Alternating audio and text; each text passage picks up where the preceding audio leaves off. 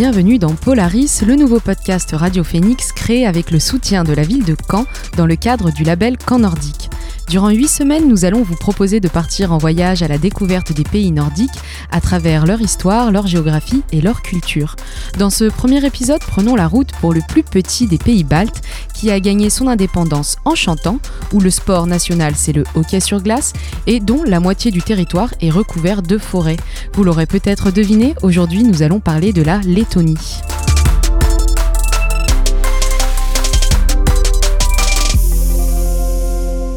Nous accueillons en studio notre premier invité de l'émission. Il s'agit de Nicolas Escache. Bonjour. Bonjour. Vous êtes docteur agrégé de géographie, directeur du campus des transitions Sciences Po Rennes de Caen et maire adjoint à la ville durable de Caen. Alors, Nicolas Escache, vous, vous intéressez de près aux pays nordiques et baltes. Vous avez notamment écrit La France à l'heure nordique aux éditions Pérégrine, Les Danois aux éditions Atelier Henri Dougier, et vous avez coécrit De la Baltique à la mer Noire aux éditions UNS. Mais plus simplement, pour revenir sur votre parcours personnel, qu'est-ce qui vous a amené à vous intéresser à la géographie? Bah D'abord les cartes. Je, dois dire que la, partie euh, de l'Europe euh, du Nord est une partie euh, fabuleuse, passionnante. Quand on regarde une carte, il y a énormément d'îles d'abord. Alors c'est peut-être moins le cas en Lettonie, mais c'est le cas en Suède, c'est le cas en Finlande. Et j'étais fasciné par toutes ces îles. Je me suis dit, on peut passer des heures à arpenter ces territoires, à aller voir chacune des îles. Euh, et ça m'a vraiment donné une envie de voyage dans un premier temps.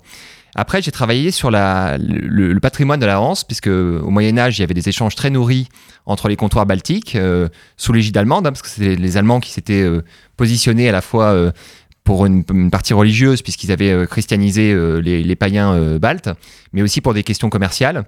Et je m'étais intéressé à la, manière dont le patrimoine hanséatique, aujourd'hui, est encore présent pour retisser des liens entre les rives baltiques.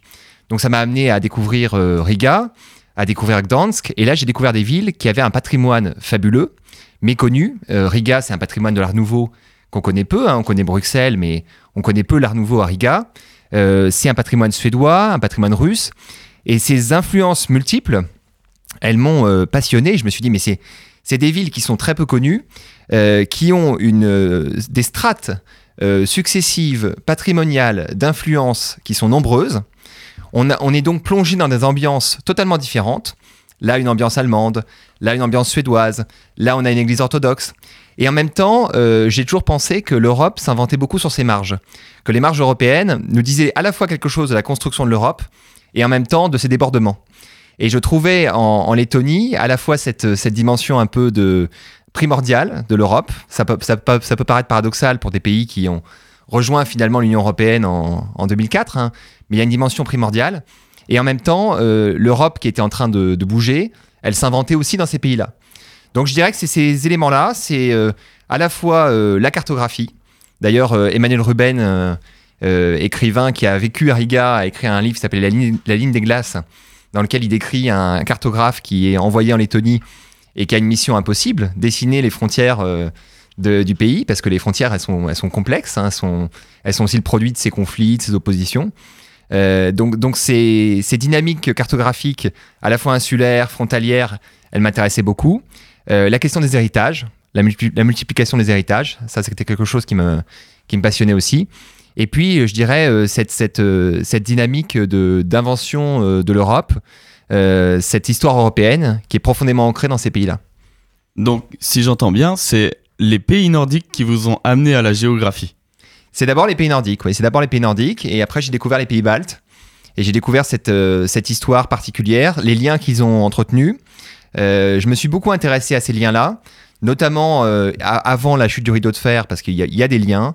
Dans les années 30, il y a des tentatives de rapprochement entre les, pays nordiques et les pays baltes. Il y a évidemment des liens au moment de la chute du rideau de fer qui sont, nombreux. Et puis des liens au moment de l'entrée de ces pays dans l'Union européenne, avec des connexions qui se, font. Euh, je m'intéresse à ces connexions-là, mais aussi à la, manière dont la géographie nous surprend toujours, parce que finalement, la Baltique, on a tendance à la présenter un peu comme un, comme un lac, comme un espace euh, de coopération, de projets, d'échanges. C'est vrai, il y a beaucoup d'échanges. D'ailleurs, l'Union européenne en a fait un peu un, espace euh, démonstrateur, un espace laboratoire de la, la coopération transfrontalière. Mais en même temps, euh, ces pays-là, leur géographie déborde largement la question de l'Union européenne. Et c'est là où il faut faire une différence, je pense, entre l'Union européenne et l'Europe. C'est que l'Europe, elle est bien plus large que l'Union européenne bien, bien, bien sûr. Hein. On, prend souvent cette phrase qu'a repris De Gaulle, l'Europe c'est de l'Atlantique à l'Oural. Mais je crois beaucoup à cette, Europe-là aussi, qui est une Europe, alors pour les pays baltes, ils sont membres de l'Union européenne bien sûr, mais en même temps, leur affiliation est beaucoup plus complexe et beaucoup plus multiple que simplement un ancrage vers Bruxelles il y a aussi des connexions euh, économiques, euh, fonctionnelles euh, vers, vers l'Est qui, persistent, et même vers le Sud. Donc c'est cette géographie... moi, ça m'intéresse quand on peut pas délimiter les choses. Quoi. On, a souvent tendance à dire aux, parfois aux étudiants de géographie à tort, commencez par délimiter votre, votre sphère d'études et après aller voir ce qui se passe. Moi, je trouve que toute une carrière de géographe peut être utile pour voir qu'il y a du flou, quoi. Voir que la ligne, elle, elle échappe, qu'on peut pas délimiter et que quand on est dans un territoire, il y a l'espace euh, administratif, il y a l'espace vécu, il y a l'espace politique, il y a l'espace euh, géographique, le, relief, le, climat, il y a l'espace des enjeux économiques, et que ça, jamais ça se superpose. Jamais on arrive à un espace euh, unifié. Et moi, ça m'intéresse de rentrer dans ces trous-là, parce que ça rend invisible aussi des réalités qui... ça rend visible des réalités qui sont invisibles autrement. Le géographe, son rôle, c'est d'aller sur le terrain, d'observer euh, sur un temps long et puis d'exhumer quelque chose qui n'est pas visible forcément euh, au premier coup d'œil. Et cet intérêt, il intervient à quel moment de votre parcours quand vous êtes jeune ou pendant vos études? Alors, ça intervient très jeune parce que déjà, je dessinais beaucoup de cartes quand j'étais euh, enfant. Les, dessins que je faisais, c'était beaucoup des cartes. J'inventais des, des, pays un peu imaginaires. Je, je dessinais comme ça des, alors beaucoup d'îles. il y avait une île avec un, des voies de transport, des, un port, et puis il y avait une île avec l'habitation je devais être un peu, euh, un peu euh, euh, fonctionnaliste dans ma, dans ma vision parce que je séparais beaucoup les fonctions. Mais j'avais un plaisir comme ça des, des cartes. j'avais un, alors il y, a un ami de mon père aussi qui, qui m'a offert beaucoup de livres sur les, les pays du Nord. Il était professeur à l'université de Caen et puis en lycée. Et il m'a offert beaucoup de, beaucoup de livres, notamment le voyage de Nils Holgersson à travers la Suède. Et, c'est vrai que ça m'a fasciné. Bon, je suis allé au Boréal comme tout le monde. J'ai été un peu biberonné par les, par les Boréales. Et après, euh, c'est vraiment euh, pendant mon, mes études en classe préparatoire, le programme pour préparer l'ENS, c'était euh, la Baltique. Donc là, j'ai découvert les cartes et c'est là où j'ai vraiment passé mon année à voir les cartes parce qu'on préparait tous forcément les, les, dissertations. Et vous avez commencé à, à, dessiner les contours des pays baltes et de la Lettonie alors? Oui, bah, je les ai vus et j'ai trouvé que bon, j'ai trouvé que c'était un, un, imaginaire. je me suis dit, bah, on, on est, on est euh, en Europe et en même temps on, est près de la Russie, on est près aussi euh, évidemment des, pays nordiques, euh, du centre de l'Europe. Ça veut dire qu'on peut aller là-bas, à la fois c'est une destination et c'est une ligne de fuite quoi. C'est-à-dire qu'on va là-bas, on, y arrive et en même temps on sait que de là-bas il y a plein d'horizons qui s'ouvrent et c'est pas seulement des horizons vers lesquels on peut se rendre, c'est aussi des horizons qui sont contenus dans ces villes mêmes. Un Riga, je, suis allé à Riga avec un, collègue, retourné à Riga avec un collègue il n'y a pas très longtemps. Il m'a dit, mais c'est fabuleux parce qu'on on se sent euh, à la fois euh, en Europe, on peut se sentir un peu dans les pays nordiques, on peut se sentir un peu en Allemagne. Il y a une part quand même euh, de culture russe qui, persiste. Derrière, il y, a, quelque chose de très oriental au sens du schisme. Hein. Et donc, en fait, ça, tout ça se mélange dans des villes qui sont à taille humaine, qu'on peut traverser facilement à pied. Et ça, c'est, je trouve que c'est, absolument fabuleux comme, comme ouverture des imaginaires. Quoi. Vous avez parlé de classe préparatoire, vous avez parlé de l'ENS, l'école normale supérieure. Quel est ce parcours qui vous a amené aujourd'hui à être spécialiste de ces territoires? Bah D'abord, donc, j'ai fait une classe préparatoire euh, économique. J'ai commencé par l'économie. Ça m'a bien plu, mais la matière que je préférais, c'était la philo. Donc euh, j'ai dit à mon professeur de philo, euh, j'aimerais beaucoup faire de la philosophie. Il m'a dit euh, c'est bien, c'est intéressant, mais c'est un, parcours euh, un peu long et puis c'est compliqué d'avoir des postes en philosophie. Euh, mais je me suis dit quand même que la, prépa Hippocagne et Cagne peut-être était plus adaptée. Donc j'ai fait une Hippocagne et une Cagne, ce qui a été une découverte fabuleuse parce que j'ai eu des enseignants en, littérature qui étaient fabuleux. après j'ai fait un an à l'université de Caen, donc j'ai fait histoire et géographie. Et je suis parti à l'école normale supérieure, effectivement, pour passer mon master et préparer l'agrégation. Euh, et c'est là où j'ai découvert euh, bah, mon, terrain, parce que j'ai j'ai fait un mémoire sur euh, à la fois donc le, patrimoine de la Hanse dans un certain nombre de, villes, et j'ai découvert donc l'espace baltique comme un espace qui pouvait être un espace d'investigation scientifique, avec cette question des, des, coopérations qui était très forte, mais aussi comment l'espace baltique pouvait être un, un, médium, pouvait être un intermédiaire pour des villes qui devaient s'insérer dans des mécanismes d'européanisation ou de métropolisation. Donc comment des petites ou moyennes villes baltiques qui ne pouvaient pas forcément rivaliser dans un premier temps avec Paris, Rome, New York, pouvaient s'appuyer sur des réseaux régionaux pour s'insérer dans des mécanismes plus globaux. Euh, donc ça a été vraiment mon, fil rouge de, recherche. Et j'ai trouvé à Lyon euh, pas mal de ressources. Euh, à la fois effectivement une, une directrice de thèse qui a été assez formidable, qui m'a accompagné dans ce cheminement. Et puis aussi pas mal de ressources sur des études quantitatives, qualitatives. Et après j'ai fait beaucoup de terrain. Donc je suis allé de plusieurs mois à la fois dans les, dans les pays nordiques et puis dans les pays baltes, notamment à Riga. En fait, j'y allais beaucoup en ferry. Euh, parce que comme je m'intéressais aux connexions entre les, entre les villes et entre les ports, euh, c'était plus intéressant pour moi, euh, outre les questions écologiques, d'y aller en ferry plutôt que d'atterrir à un, endroit et puis de, ensuite d'être plongé presque sans transition. Donc j'y suis allé en ferry, j'ai commencé par la Lituanie et je suis remonté. Donc j'ai fait Lituanie, donc j'ai fait plusieurs villes, hein, Panevėžys, Choleil, Klaipeda, Vilnius. Je suis remonté ensuite en, Lettonie. Euh, je suis resté en Lettonie une bonne partie du temps, euh, chez les habitants. Donc j'ai logé notamment dans un quartier euh, périphérique de Riga.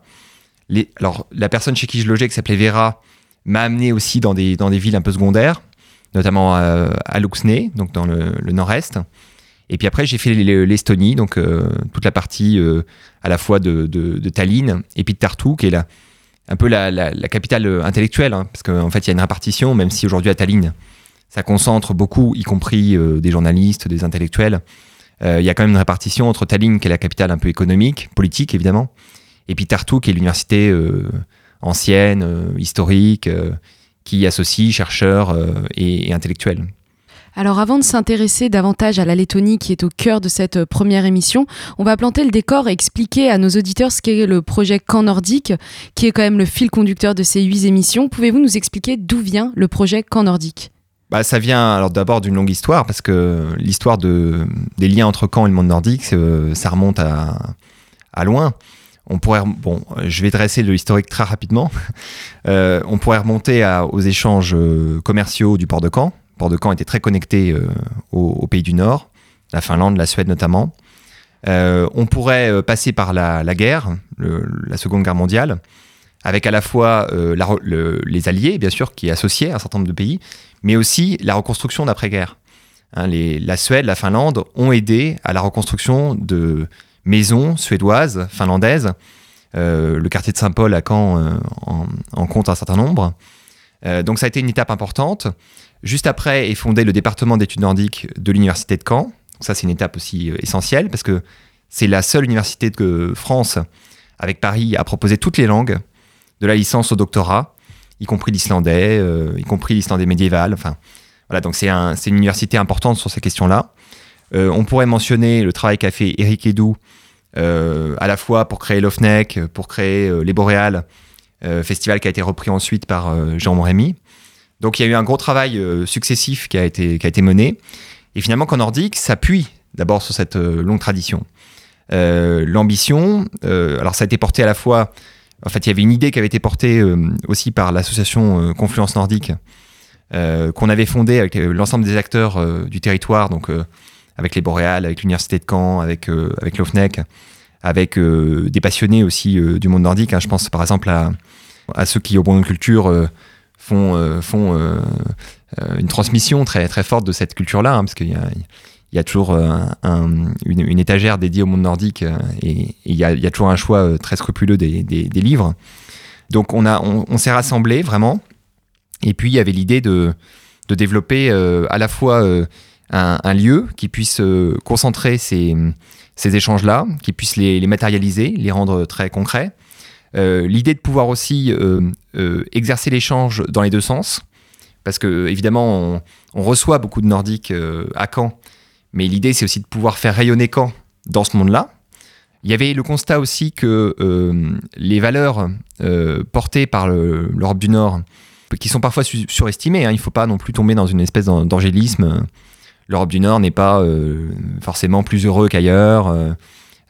tout n'est pas parfait, mais il n'empêche, ils ont été ces pays-là quand même pionniers dans des questions liées à la transition écologique, liées à la gouvernance un peu plus horizontale, liées aussi à la prise en compte des ressources locales et du terrain dans la construction des habitats. Et il nous semblait que, euh, à l'heure de la transition, où on a un défi euh, absolument euh, inédit devant nous, il nous semblait qu'on avait besoin de référentiels étrangers. Donc c'était aussi cette idée-là de dire le monde nordique, il a quelque chose à nous apprendre dans une phase très particulière de notre histoire. Et, et, peut être la porte de ça, peut être le, le réceptacle de ça, et se faire écho de, de, de ces innovations croisées. Évidemment, vous faites référence à tout un tas, tout un ensemble d'acteurs euh, dont on aura l'occasion euh, d'entendre la voix dans le cadre de cette série d'émissions. Est-ce qu'on a des signes, des liens visibles en référence aux pays baltes euh, C'est vrai qu'on n'a pas, on n'a pas une, une histoire qui est une histoire comparable avec les pays baltes qu'on l'a avec les pays nordiques. Là, c'est beaucoup plus à construire. Il y a quand même les boréales qui mettent en valeur euh, régulièrement euh, les pays baltes, hein, avec des films euh, lituaniens, lettons, qui sont extrêmement intéressants. Il y a un certain nombre d'échanges universitaires.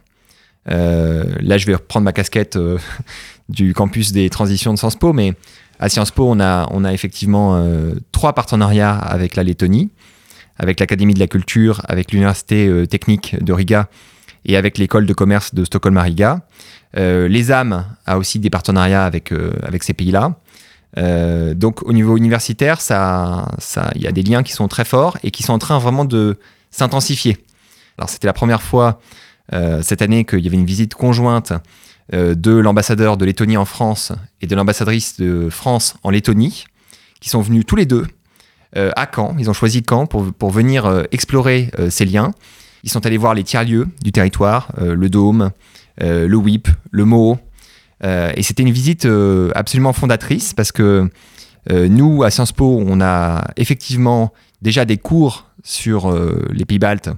nos étudiants apprennent le laiton grâce à un partenariat avec l'INALCO. D'ailleurs, je salue Eric Le Boris, qui est enseignant à l'INALCO et qui permet à nos étudiants à distance. Là, on, voit des fois la, distance, c'était compliqué pour les étudiants, hein, mais c'était pas forcément le, plus facile. Mais là, on voit que sur des choses plus ponctuelles, ça peut avoir un bénéfice quand même important. Et on a discuté avec les ambassadeurs de, des, perspectives futures qui sont très nombreuses. Alors si l'on retourne sur notre sujet principal qui est la Lettonie, vous, vos recherches, elles portent sur la géographie, les mers, les océans, l'espace baltique, les réseaux de villes, vous nous l'avez dit, et la politique régionale de l'Union européenne qui vous intéresse. Alors quelles sont les spécificités de la Lettonie euh, et de cette région euh, baltique?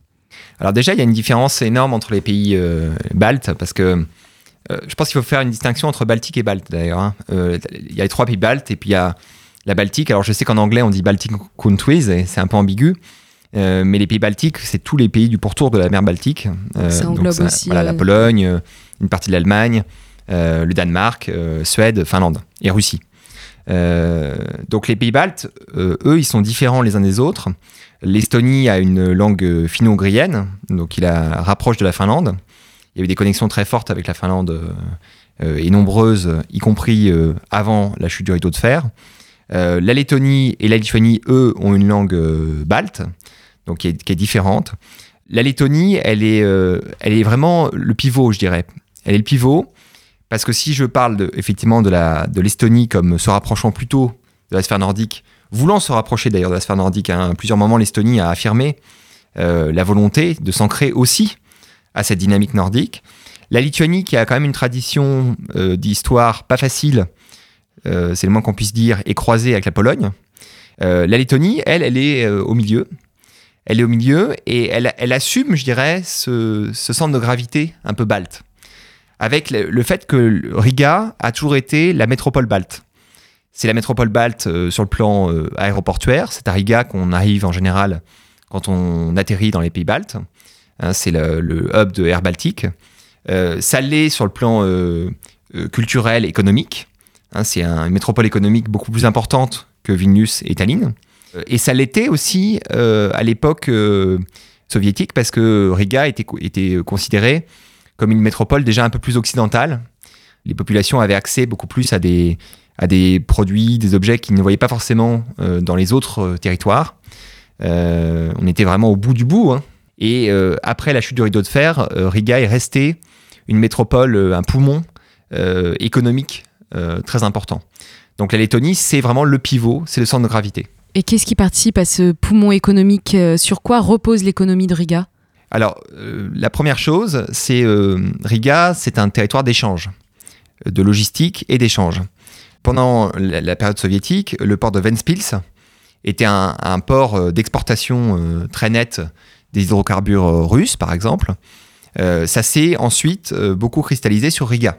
Riga, euh, c'est un, port d'échange euh, entre l'ouest et l'est des matières premières, euh, des hydrocarbures, de l'énergie. Donc c'est un, un, port qui a un rôle important sur le plan des échanges et de la logistique. L'autre élément, c'est la question touristique et culturelle, alors qui est peut-être plus, plus émergente, hein, mais depuis quelques années, on voit le tourisme monter dans ces pays-là. Et Riga vit beaucoup du tourisme et de la culture, les deux étant un peu liés aussi parce que il y a beaucoup de, euh, de districts ou de, ou de quartiers créatifs qui se sont montés à l'occasion notamment de Riga, euh, capitale européenne de la culture. Euh, donc la, question de la, culture, de, la créativité, des industries, du design, des industries plastiques, ça, ça, ça, a joué beaucoup. Et donc aujourd'hui, ils exhument beaucoup une culture qui est une culture rurale, par exemple, euh, les euh, chants ou les traditions orales qui se sont euh, succédées de génération en génération. je pense aux Dainas, par exemple. Les Dainas, c'est des petits poèmes chantés, très, très courts, qui reprennent la vie des champs, le cycle de la, nature, les, les, métiers traditionnels. C'est des poèmes qu'on apprend à l'école ou qui sont chantés dans la rue? Ils étaient enseignés à l'école, notamment au 19e siècle. 19e siècle, c'est une période importante parce que c'est une période de russification globale. Et en fait, euh, dans les campagnes lettonnes, les instituteurs résistent en apprenant aux, élèves euh, en letton euh, ces poèmes chantés. Et en disant, voilà, votre culture, elle est là. Donc il y a une forme de résistance éducative à cette époque-là.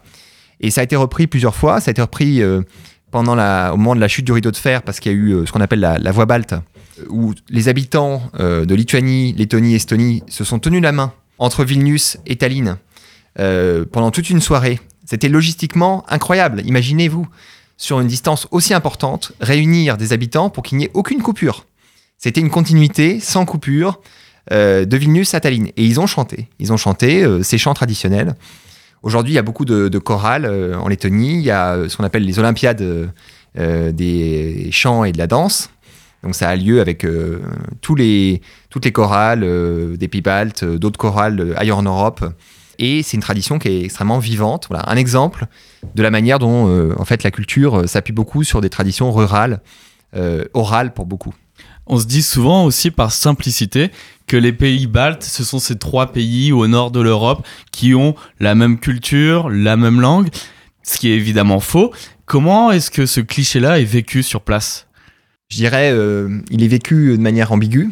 Je pense que ça peut énerver beaucoup qu'on les associe dans un même ensemble, mais ça, ça énerverait n'importe quelle région. Euh, même quand on dit les pays nordiques, ça, énerve les nordiques. Hein, c'est-à-dire que, vu d'ici, nous, on voit ça comme un bloc, puis on se dit c'est les pays nordiques. C'est comme si nous, on nous disait, euh, voilà, France, Italie, finalement, vous êtes. c'est un peu la même chose, ou France, Espagne, c'est un bloc. Il, y a des, différences quand même très importantes des différences historiques. En plus, à ceci près que euh, ces pays-là, ils n'ont pas une histoire facile entre eux. C'est-à-dire que moi, j'ai souvent, je commence toujours mon cours sur les pays euh, d'Europe du Nord en disant, euh, on a tendance à dire c'est une Méditerranée, c'est un espace d'échange. Mais quand on regarde leur histoire, c'est un, c'est, pas glorieux. Hein, c'est une histoire de, de guerre, de conflit. c'est assez terrible. Hein, c'est, c'est des occupations successives. Euh, des indépendances tardives, euh, des, luttes pour exister, euh, des fragilités des, frontières. C'est pas une histoire facile et, c'est une histoire qui est liée. les pays sont liés les uns aux autres par cette histoire, avec des, liens qui peuvent être douloureux. Donc évidemment, on ne peut pas vraiment dire que c'est un, espace complètement unifié. En même temps, ces pays-là ont beaucoup joué, je pense, de leur manière assez pragmatique, hein, de leur rapprochement. Quand les pays nordiques sont rentrés, euh, et je vais parler de la Lettonie juste après, quand les pays nordiques sont rentrés dans, l'Europe, dans l'Union européenne, ils ont euh, eu à cœur de pouvoir garder aussi une force de lobbying, pouvoir exister au sein de cette Union européenne qu'ils allaient rejoindre. Et le fait d'avoir une coopération nordique leur permettait d'assurer aussi euh, des rapprochements, euh, des voies éventuellement communes parfois, et donc de pouvoir peser sur les décisions européennes. Et c'est pareil pour les pays baltes, c'est-à-dire que la Lettonie, la Lituanie, l'Estonie ont vu tout le bénéfice qu'ils pouvaient tirer d'apparaître, alors que isolément, ils étaient euh, peut-être euh, peu visibles à l'échelle du monde, d'apparaître comme un bloc capable de, porter une voie euh, commune, des intérêts communs. Je pense par exemple au tourisme. Quand on parle du tourisme, un touriste ne va pas forcément visiter seulement Riga. Il va atterrir à Riga, mais il, faudra lui offrir aussi une, une offre euh, complémentaire. Donc il va pouvoir aller euh, visiter l'Estonie, il va pouvoir aller euh, sur les îles estoniennes, peut-être aller en Finlande. Donc c'est aussi derrière un développement économique que cette association permet. et puis il y a la, dimension de fragilité. Ces pays-là se sentent en fragilité avec le, la question du voisin russe et le fait d'être d'être unis permet de montrer aussi un front qui est déterminé par rapport à ce sentiment de, fragilité. Et alors, dernière question euh, pour conclure cet échange. Est-ce que vous avez un livre ou un artiste ou quelque chose à nous conseiller sur la Lettonie? Oui, bah, je peux vous conseiller euh, dans la collection euh, Ligne de vie d'un peuple d'Henri Dougier, le livre sur les Lettons, qui a été écrit par Céline Bayou et Eric Le Bourris. C'est un. D'abord, c'est cette collection. Bon, c'est pas parce que j'ai écrit les Danois, mais je trouve que c'est une collection qui est, qui est très belle parce qu'elle permet de parler d'un pays par ses habitants. Euh, donc on rentre dans la complexité euh, beaucoup plus. Beaucoup plus. C'est très ludique parce que c'est des entretiens, donc c'est très facile à, suivre. Euh, il y a un côté un peu guide aussi, c'est-à-dire que quand on va dans le pays, avoir ce livre avec soi, bah, ça permet d'avoir des clés d'entrée, je dirais. Et puis là, on a deux spécialistes magnifiques. Céline Bayou, a beaucoup travaillé sur la, géopolitique de cette zone. Eric Le Bourris, il enseigne le laiton à, l'INALCO. c'est un fin connaisseur de ce pays. Euh, donc voilà, je, peux, je, ne peux que conseiller ce livre. Et puis peut-être un deuxième livre, euh, si vous me permettez, c'est euh, le livre d'Emmanuel Ruben, La ligne des glaces. Là, je trouve que c'est fabuleux parce que Emmanuel Ruben, même si ça se passe pas forcément en Lettonie, hein, c'est un pays imaginaire qu'il décrit, il a vécu à Riga et on peut pas ne pas penser que derrière son imaginaire développé dans ce livre, il n'y a pas la Lettonie quelque part. Eh bien, merci à vous, Nicolas Escache, d'avoir accepté l'invitation de Radio Phoenix pour venir parler euh, des spécificités de la Lettonie. Merci à vous, merci beaucoup. On le rappelle, votre dernier ouvrage, La France à l'heure nordique, est paru en octobre 2021 aux éditions euh, Les Pérégrines. Et le prochain, on a le droit de le dire, Arctique, aux éditions. Oui, euh, Arctique est en préparation. Voilà. peut-être en, juin 2022 Il y aura peut-être un petit peu de retard.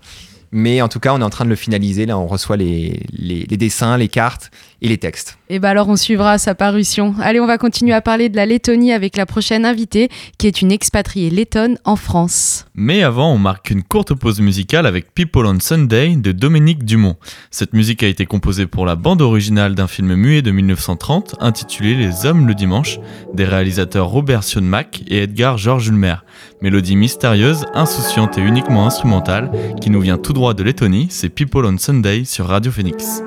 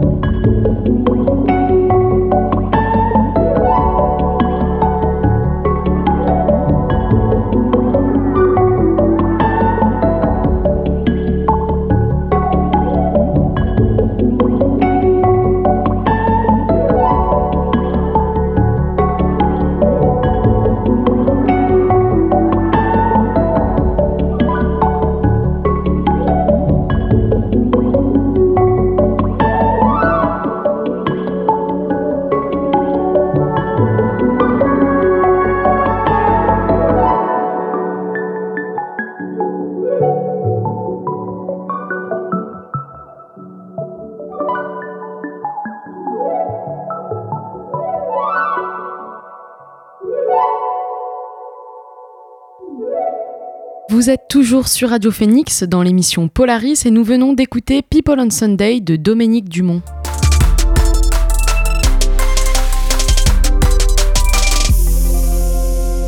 Avant la pause musicale, Nicolas Escache est venu nous parler de la géographie particulière de la Lettonie.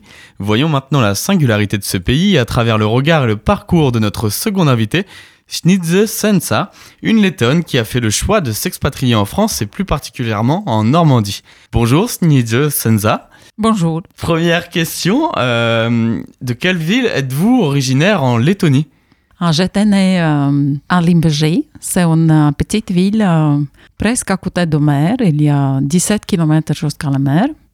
mon père, il était coach là-bas, ma mère était prof dans une école mais quand même, euh, j'étais née, j'ai grandi là-bas dans l'époque euh, soviétique. Et c'est un peu particulier. Ça ressemblait à quoi grandir là-bas pendant l'époque soviétique? Ça, c'est une bonne question. pas récemment, quelqu'un m'a demandé est-ce que c'était dur? Pour moi, comme enfant, je ne peux pas dire que ça a été dur. C'était une petite ville, à côté de ville. Pratiquement chacun avait un petit jardin. Euh, ma mère aussi avait un petit jardin. Ce n'est pas ma mère, euh, mon père aussi. Mais comme il était coach, euh, il voyageait beaucoup. voilà, c'était un petit jardin de 600 mètres carrés. C'est grand.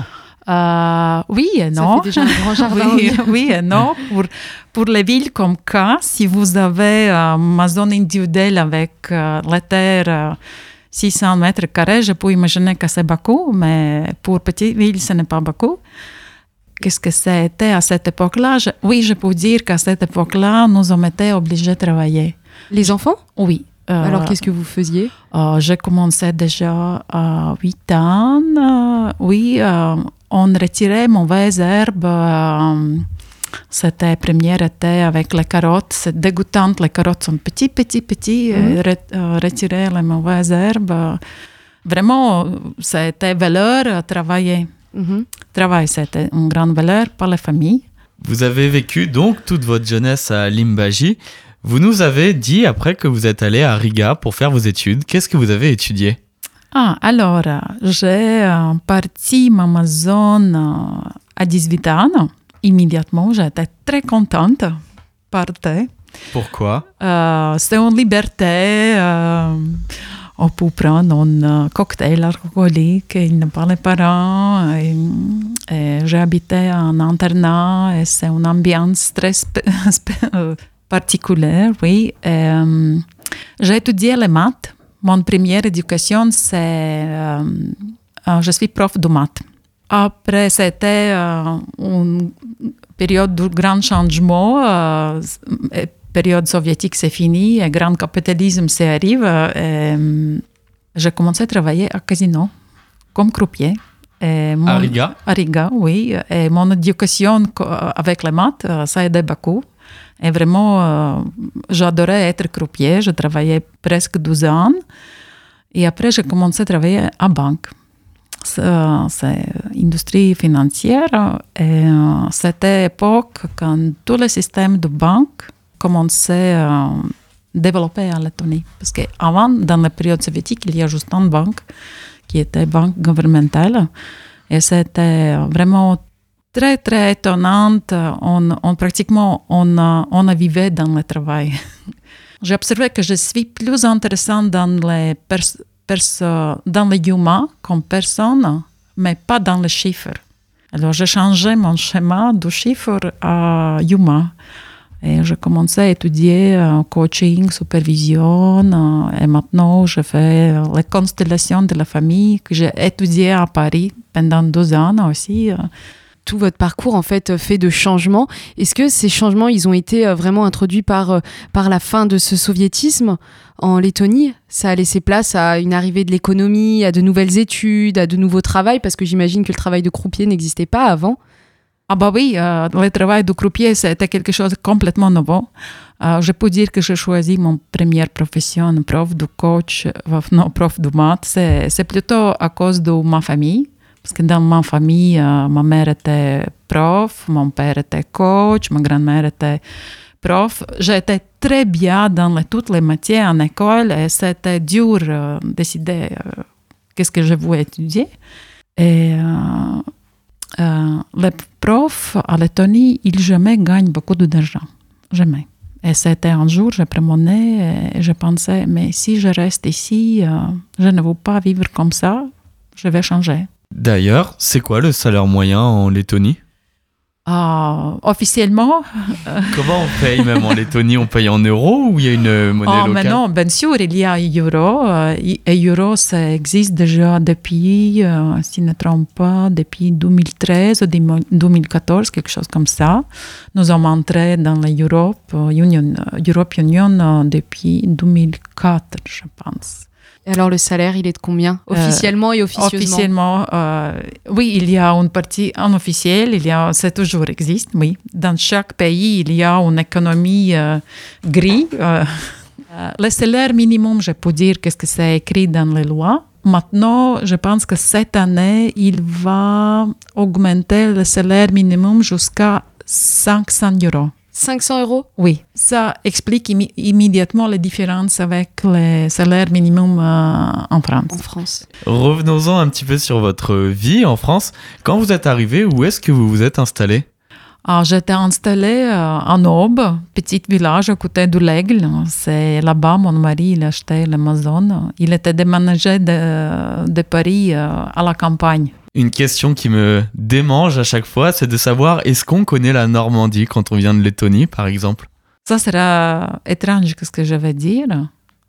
Euh, je peux dire que Normandie, c'est dans ma cœur. C'est juste que nature en Lettonie, c'est beaucoup euh, la même chose euh, comme ici en Normandie. Mais vous en aviez déjà entendu parler de la Normandie avant de venir ici? Non, jamais. Non. Non, non, bien sûr que oui, parce que j'ai étudié à Pau français, et quand même, si j'ai étudié français, il y a aussi les discussions sur la géographie. euh, Ce n'est pas que je ne connais pas, mais c'était vraiment, euh, quand je regarde par la fenêtre, euh, je ne sens pas que je suis dans un pays euh, étrange. É- étranger, oui, c'est les arbres, euh, les arbustes. il y a la différence, mais ça donne la même sensation. C'est pareil que la campagne en Lettonie en fait. C'est Euh, similaire, oui, ça se oui, ressemble. Oui, oui. Et alors, est-ce que vous y retournez souvent aujourd'hui en Lettonie? Malheureusement, non. Depuis que je suis arrivée avec les enfants, on n'a jamais euh, été là-bas à Lettonie. C'est aussi euh, parce que euh, la situation de santé de ma fille est dégradée euh, et c'est dur. et avec le Covid, non. C'est plutôt que les tonnes arrivent chez moi. Et vous connaissez des autres Lettons qui seraient installés en Normandie? Oui, je connais. Et, quand je suis arrivée, c'était une cible pour moi que je voudrais créer euh, vraiment une, Une communauté? Une communauté parce qu'il y a la place. euh, J'adore les humains et je- j'aime communiquer. Et euh, j'ai mis sur Facebook, il y a le groupe qui existe. euh, dans chaque pays, ça existe. Les tonnes en, en, en France. En France. C'est vous qui l'avez créé? Non, c'est le groupe qui est créé, je pense, pour parler ambassade euh, et chacun peut mis le message. Et j'ai mis le message que je vais célébrer euh, les fêtes nationales euh, de lettonienne euh, Saint-Jean. Alors qu'est-ce qu'elle veut dire cette euh, fête nationale? C'est à quelle occasion? Euh, c'est euh, 23 juin. C'est nuit plus court. Et alors, on, on chante, on danse, on met les fous. Il y a beaucoup d'autres euh, actions. On peut sauter sur euh, le matin quand il y a la première lumière. Euh, les hommes nus courir à côté de, de, ma- de l'Amazon. On, peut aller euh, baigner nude. Euh, et c'est juste, j'ai mis sur le groupe que je vais euh, fêter chez moi cette fête. J'ai invite, euh, si vous voulez, vous pouvez arriver chez moi. Et première année, c'était 8 personnes qui étaient arrivées. Et la dernière, c'était déjà 22. Et alors, qu'est-ce que vous faites? Vous cuisinez aussi pendant ces moments-là? Vous cuisinez de la cuisine lettonne, peut-être? On cuisine, euh, les- il y a obligatoire, c'est un fromage. Mais Comment ça s'appelle? Euh, ça s'appelle euh, fromage Saint-Jean. D'accord. On fait, malheureusement, ce n'est pas, euh, ce n'est pas nourriture traditionnelle. On fait le shashlik, euh, mais ça, c'est. Qu'est-ce que c'est? ça, c'est de Georgia plutôt, mais ça veut dire on grille. On, grille. On beaucoup fait le grill, euh, la viande, les légumes. Euh, on boit la bière. C'est traditionnel. euh, En Lettonie, et, euh, on fait beaucoup de bière, vraiment bière différente, avec un goût différent. Et en termes de plat, ce serait quoi le plat typique de Lettonie? On fait une salade qui est très traditionnelle. En France, il y a aussi la même salade. ça veut, ça, cornichons avec les pommes de terre euh, cuisinées. euh, C'est une salade de pommes de terre en fait. Euh, oui, un euh, genre de salade de pommes de beaucoup terre. de jambon et beaucoup de mayonnaise. pommes de terre, c'est le plat numéro un. Est-ce que, outre la, outre euh, la gastronomie, est-ce qu'il y a d'autres choses qui participent à la particularité de la Lettonie? Outre la fête de la Saint-Jean, la, la gastronomie, est-ce que la Lettonie, c'est pas un peu aussi une architecture particulière? Oui, il y a architecture particulière parce que euh, l'histoire de Lettonie, c'est que Lettonie, euh, il y a beaucoup de années quand Lettonie était dessus de l'Allemagne, dessus, de Suède, dessus de Pologne, dessus de Russie. Il y a beaucoup, euh, euh, be- beaucoup D'influences de pays différents Oui, et alors il y a une partie de vieille Riga qui est vraiment euh, très spéciale. C'était construit euh, euh, 1200, 1300. Il y a vraiment euh, vieilles bâtiments. Et c'est aussi dans la UNESCO, euh, protection UNESCO. Ça attire euh, des touristes Euh, c'est attire des touristes. Euh, Cette partie, il y a beaucoup de bars, beaucoup de restaurants. Vous pouvez. euh, il y a une ambiance spéciale, vraiment. Et il y a une autre partie, euh, comment c'était, art, euh, L'art nouveau? art, art, l'art nouveau, oui. Et c'est vraiment incroyable ça. C'est la maison colorée avec euh, beaucoup de statues euh, différents. Vous pouvez marcher et regarder comme dans le musée. Et c'était construit dans l'époque Allemagne. Et aussi, il y a une très, très une tradition spéciale euh, qui existe en Lettonie, euh, en France aussi. On cherche euh, les champignons dans les forêts. Ah. Beaucoup, oui. C'est une tradition en Lettonie? Oui, on, euh, on vraiment on aime chercher les champignons et on aime euh, aussi les fruits rouges dans les forêts pendant l'été. Euh, C'était quand j'étais enfant, on, on, nous, a- avec ma mère, nous sommes allés toujours chercher euh, tous les fruits rouges euh, à la forêt. Et alors, toujours avec cet aspect de la culture, est-ce que vous avez euh, des noms d'artistes, par exemple, lettons, euh, des écrivains, des musiciens, des groupes de musique à nous donner? Je ne suis pas prête vraiment. hein. Maintenant, je pense, oh là là, je n'ai pas regardé. Mais maintenant, il y a, euh, il- y a une qui écrit les musiques très très populaires, Raymond Pauls. Jusqu'à aujourd'hui, il, il donne les concerts. euh, Toujours? Toujours, oui. Il écrit beaucoup de musique pour les films différents. C'était vraiment très très. Et euh, les groupes populaires, c'est. euh, en anglais, c'est Bra- Brainstorm.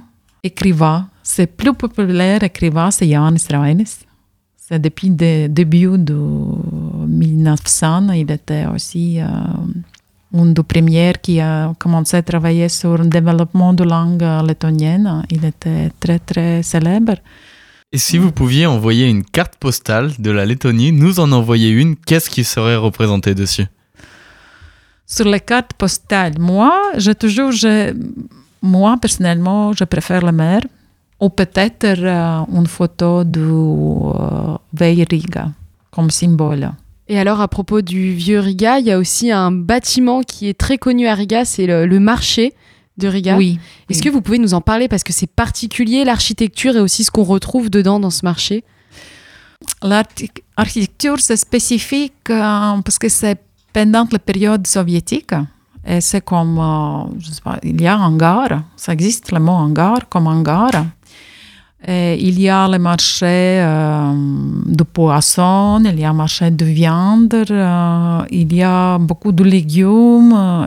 euh, dans ce marché, il y a toujours cette euh, ambiance pour, de période soviétique. Et finalement, c'est commencé à être très célèbre. Euh, touristes aiment cette ambiance là-bas. Et alors, dernière question pour conclure, si vous deviez définir comment sont les Lettons et les Lettonnes, ce serait quoi? Comment vous définiriez ces habitants? Les Lettons, ils sont plus fermés comme dans la nature. Mais si vous avez créé le lien, c'est vraiment un lien qui marche toujours. Ils qui reste, qui dure euh, ils sont vraiment prêts à aider. Euh, français, ils sont toujours euh, très polis. Oui, ils restent très polis. Merci à vous, Schnitze Science, d'avoir accepté notre invitation et d'être venu nous parler de votre pays, la Lettonie. Merci. Tout de suite, on écoute Siltas Varsaras Ena de Sudden Lights, un groupe letton composé de quatre membres. Après la sortie de leur troisième album Miljards Vassaru en, en, mai dernier, le groupe pop alternatif se produira tout l'été lors de festivals à travers la Lettonie. Siltas Varsaras Ena raconte le sentiment de nostalgie qui arrive à l'approche de l'été, le désir infini de passer à l'été suivant lorsque celui-ci se termine. Place à Siltas Varsaras Ena sur Radio Phoenix.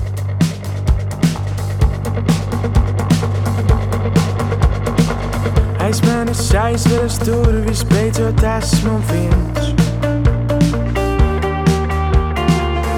Kaut kur pazuda troksnis un laiks arī apstājies. Ir jau augusts, laiks tas skrien. Kopš garām ejot, it kā starp citu man to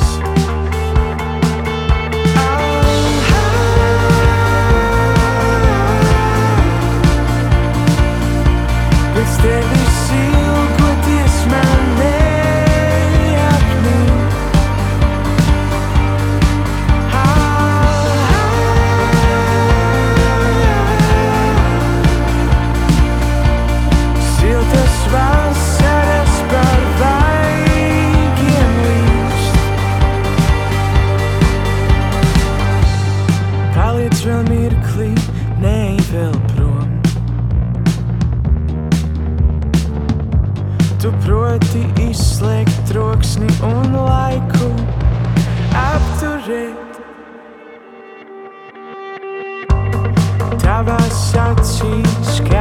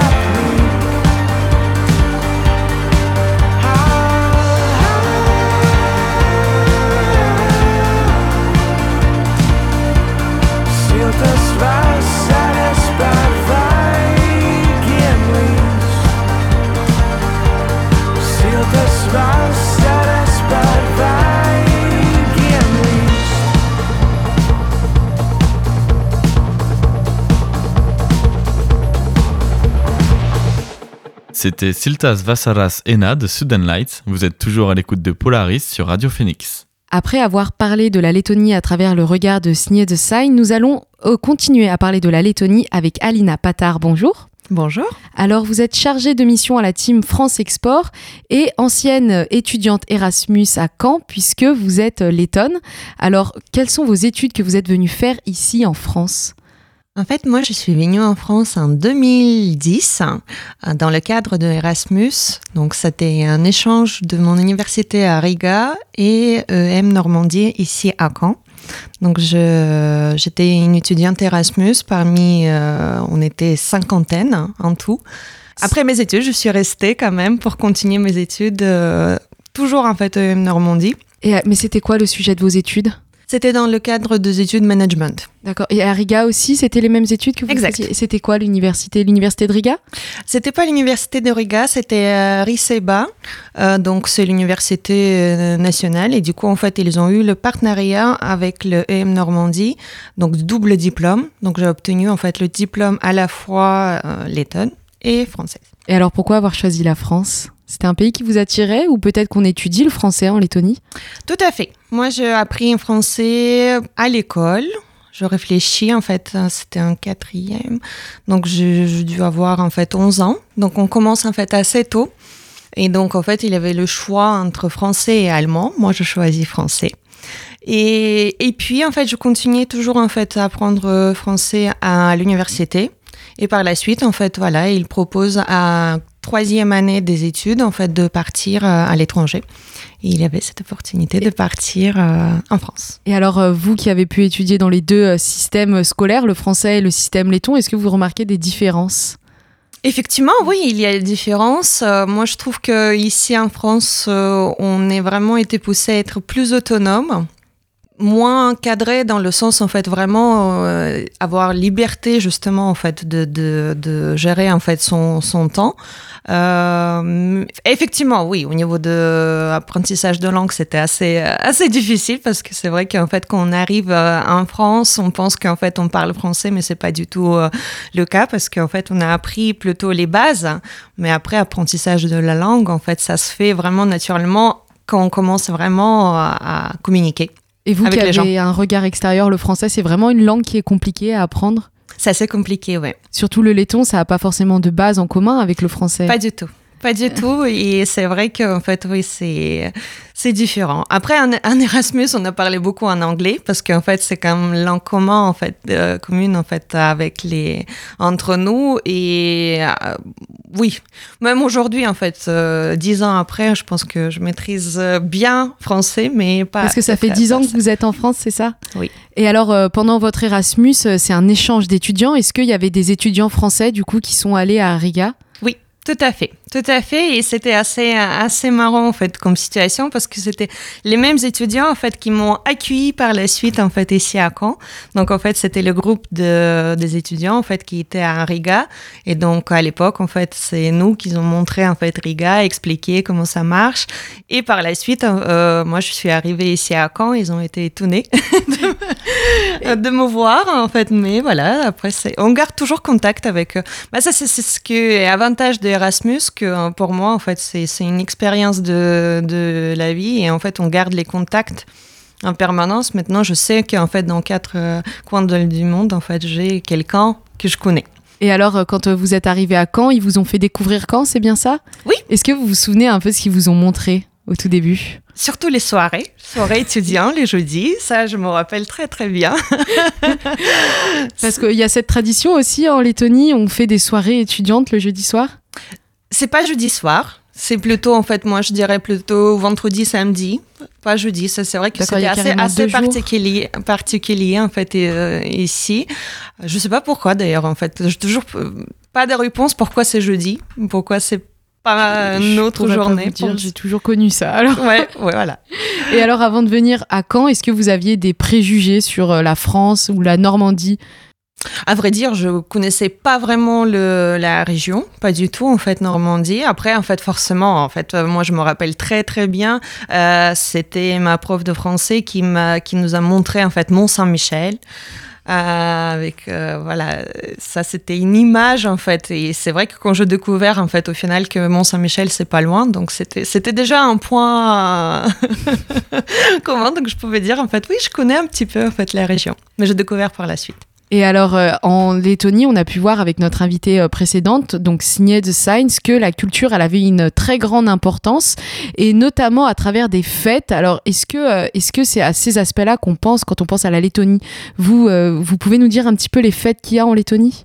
La fête, en fait, qui, qui me toujours remarqué, c'est plutôt, moi je dirais en fait, le fête de la musique. Et c'est vrai qu'ici, en fait, euh, je, je vois que vous avez aussi en fait euh, cette, euh, cette fête. Elle est peut-être moins fêtée? Voilà. Parce qu'en fait, en Lettonie, c'est vraiment une fête et c'est vrai qu'en fait, c'est c'est plus même un moment de convivialité. En fait, tout le monde danse, chante. En fait, il y a beaucoup de gens, euh, de gens qui euh, ils se déguisent pas, mais en fait, c'est plutôt en fait les hum, Les costumes les costumes traditionnels. traditionnels. En fait, il y a les danses, il y a le... c'est vraiment un festival en fait de C'est un pays qui est très tourné vers la tradition, la Lettonie, non? C'est très folklorique en fait. Et je voyais le traditionnel. On apprend en fait les, les danses. En fait, même à l'école, en fait, on a des cours de danse, en fait, un petit peu euh, particuliers. C'est pas comme les danses de Breton, mais en fait, ça ressemble un petit peu. En fait, on tourne en rond, en fait, on chante. C'est assez, c'est assez convivial. Mais je pourrais pas vous dire, en fait, vraiment quel, type de chant, en fait. Il y a une autre fête qui est très importante pour les Lettons, c'est euh, la fête de la Saint-Jean. Oui. Est-ce que vous pouvez nous décrire cette fête, ce qu'elle a de particulier, ce qu'on y fait? Déjà, en fait, c'est la journée en fait la plus longue. En fait, c'est il n'y a pas de nuit. En fait, on fait la fête pratiquement toute toute la toute la journée. Euh, après, en fait, moi, ce que je suis toujours impressionné, on fait toujours de euh, la feu, en fait. Et il y a certains, en fait, moi, je n'ai jamais fait, mais ils sautent Par-dessus le feu par-dessus le feu, ouais. Ça, j'ai j'ai jamais osé de le faire, mais je sais qu'en fait, ça, c'est assez, euh, assez courant, en fait. Et alors, vous nous avez dit qu'après votre, euh, votre, euh, votre année d'Erasmus ici en France, vous êtes resté, et ça fait maintenant 10 ans que vous êtes en France, et votre parcours, il vous a amené à travailler pour la Team France Export, qui est un dispositif public d'accompagnement des entreprises à l'international, et qui est notamment structuré par la Chambre de commerce et de l'industrie. Alors, en Lettonie, d'après nos recherches, on recense à peu près 8 entreprises qui font partie des 500 plus grandes euh, du monde. Donc, on a Uralkali Trading SIA, donc c'est le grossiste de produits chimiques de la filiale du groupe russe Uralkali, ou encore Elko, le distributeur de produits informatiques. Est-ce que ça veut dire que la Lettonie, c'est un endroit qui est très attractif pour les entreprises? Oui, tout à fait. Tout à fait. Je pense qu'en fait, mm, en général, le pays balte, euh, le pays nordique, en fait, c'est c'est les marchés qui sont peu connus, mais il y a quand même du business.